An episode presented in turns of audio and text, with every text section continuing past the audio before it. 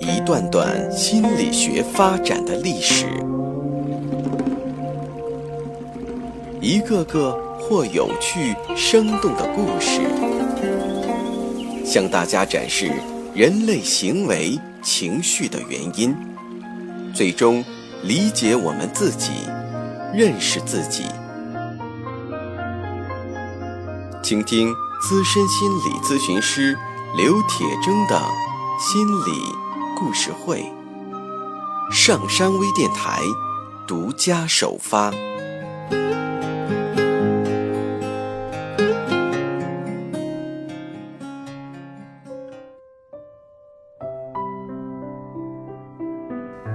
你好，欢迎收听今天的心理故事会，我是心理咨询师刘铁铮。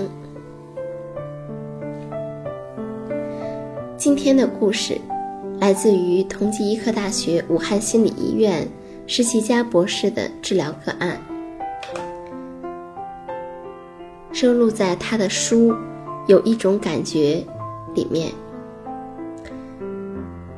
一个表情比较严肃的母亲，带着一个二十一岁的女孩来到治疗师的诊室。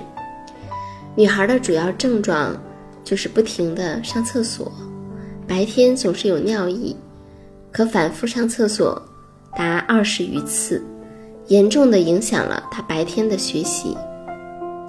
每天晚上睡觉前也是这样，直到很晚才能睡着。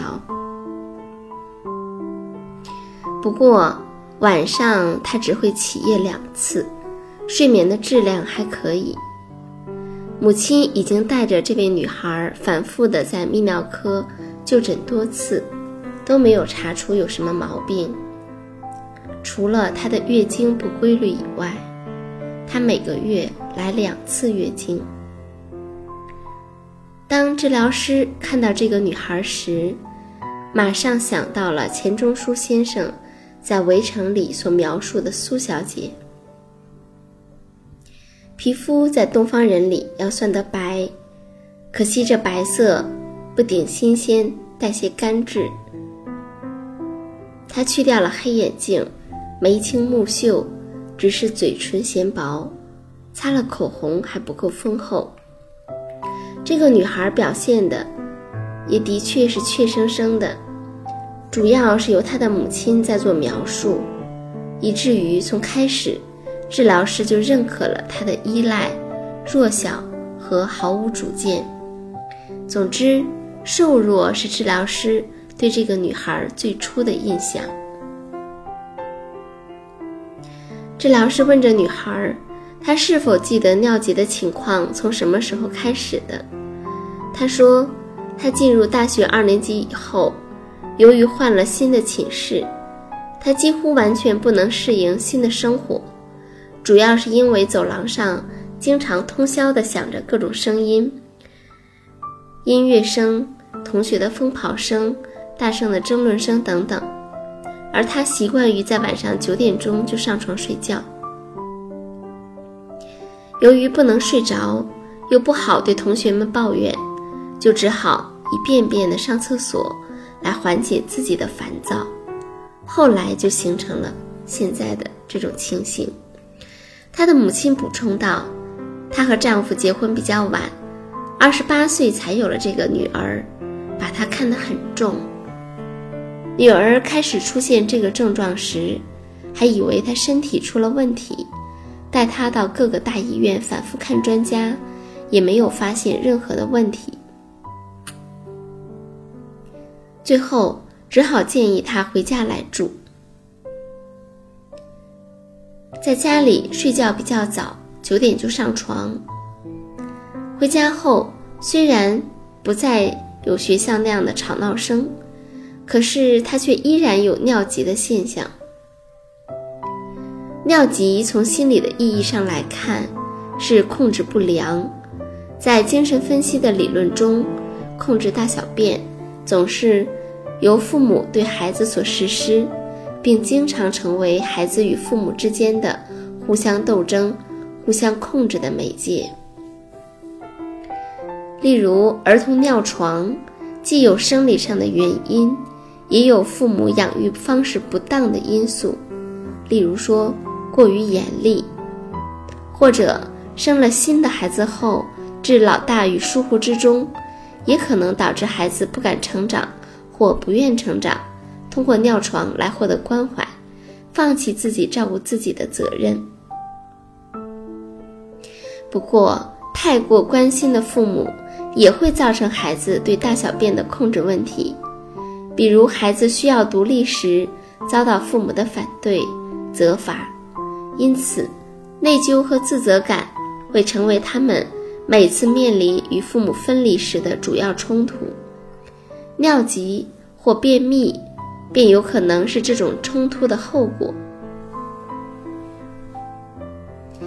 既然这个女孩泌尿系统检查都没有问题，那她反复小便的症状一定是想控制什么不能诉诸于口的事情，是他所说的控制自己的不满，掩饰自己对夜间学生宿舍的嘈杂的反感吗？还是因为到了二十一岁，他开始有了性的冲动要求？他一个月来两次月经。若不是生理上的原因，那会有怎样的象征意义呢？是否和他的性的要求有关，和成长有关？也许他是想当一个女人，而不是乖乖女。如此说来，他还有可能是不想反抗父母的安排，又不能说出口，因而。用控制小便来表达这种焦虑。开始，控制小便是与上床睡觉联系在一起的。由于不能睡着，与宿舍的嘈杂有关，他以为自己的症状是环境改变所造成的结果。也有可能，他从父母那儿形成太早上床睡觉的习惯，与他需要在学校适应新的生活形成了冲突。说到底，离开家庭和父母分离，过一种不同的属于自己的生活，与父母需要自己继续当乖乖女的愿望之间形成了冲突。这种暗藏的反抗，与治疗师对女孩所形成的瘦弱印象正好相反。她实际上是有主见，是想过独立的生活。的确，一个二十一岁的女孩能够在晚上八九点钟像乖乖女一样和父母上床睡觉，这似乎有些不可思议和不合常理。于是治疗师按照这个思路去询问：“你每天晚上九点睡觉，睡得着吗？”女孩说：“有时候我父母八点钟睡，我不睡，他们就拼命地劝我睡。”我怕影响他们，只好上床，哪睡得着呀？在床上听音乐，总要到十点多才睡得着。他的妈妈解释说：“我和他父亲都是国家公务员，生活很有规律。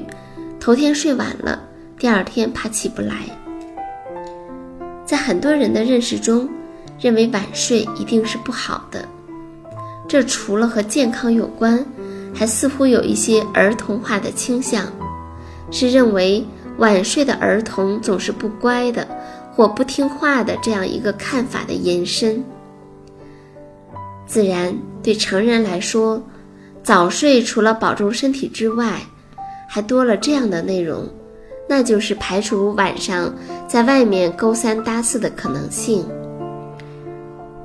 对一个泛道德主义的文化来说，不正经的事儿，通常都是晚上又在外面发生的。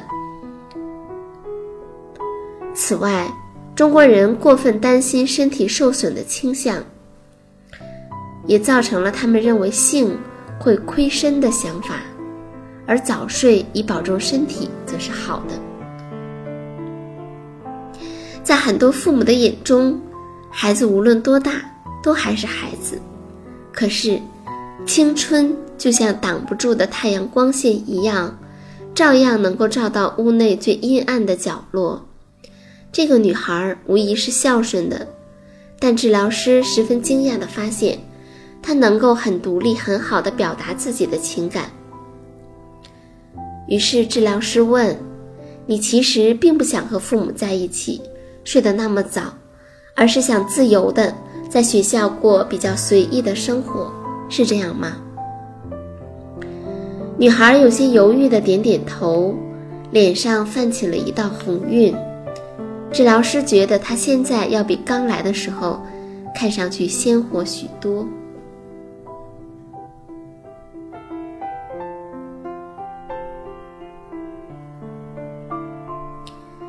治疗师转过头来看着女孩的母亲，问她现在如何看待这件事。母亲说她十分吃惊，竟然是他们的关心和习惯导致了孩子的症状。如果不是这样问，她绝对不会想到这一层关系。治疗师说，孩子二十一岁了，是成人了，应该有更多自己的空间。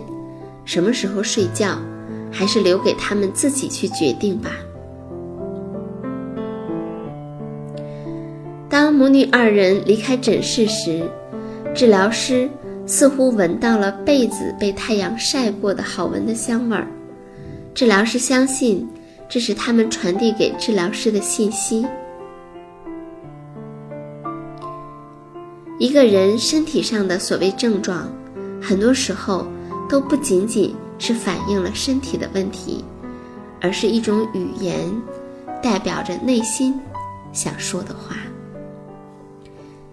今天的故事就到这里，我们下一期的心理故事会再见。下载喜马拉雅手机应用或登录微信搜索“铁铮心理”或 SS Radio，关注上山微电台，听友 QQ 群二五八二八二六，让我们一路同行。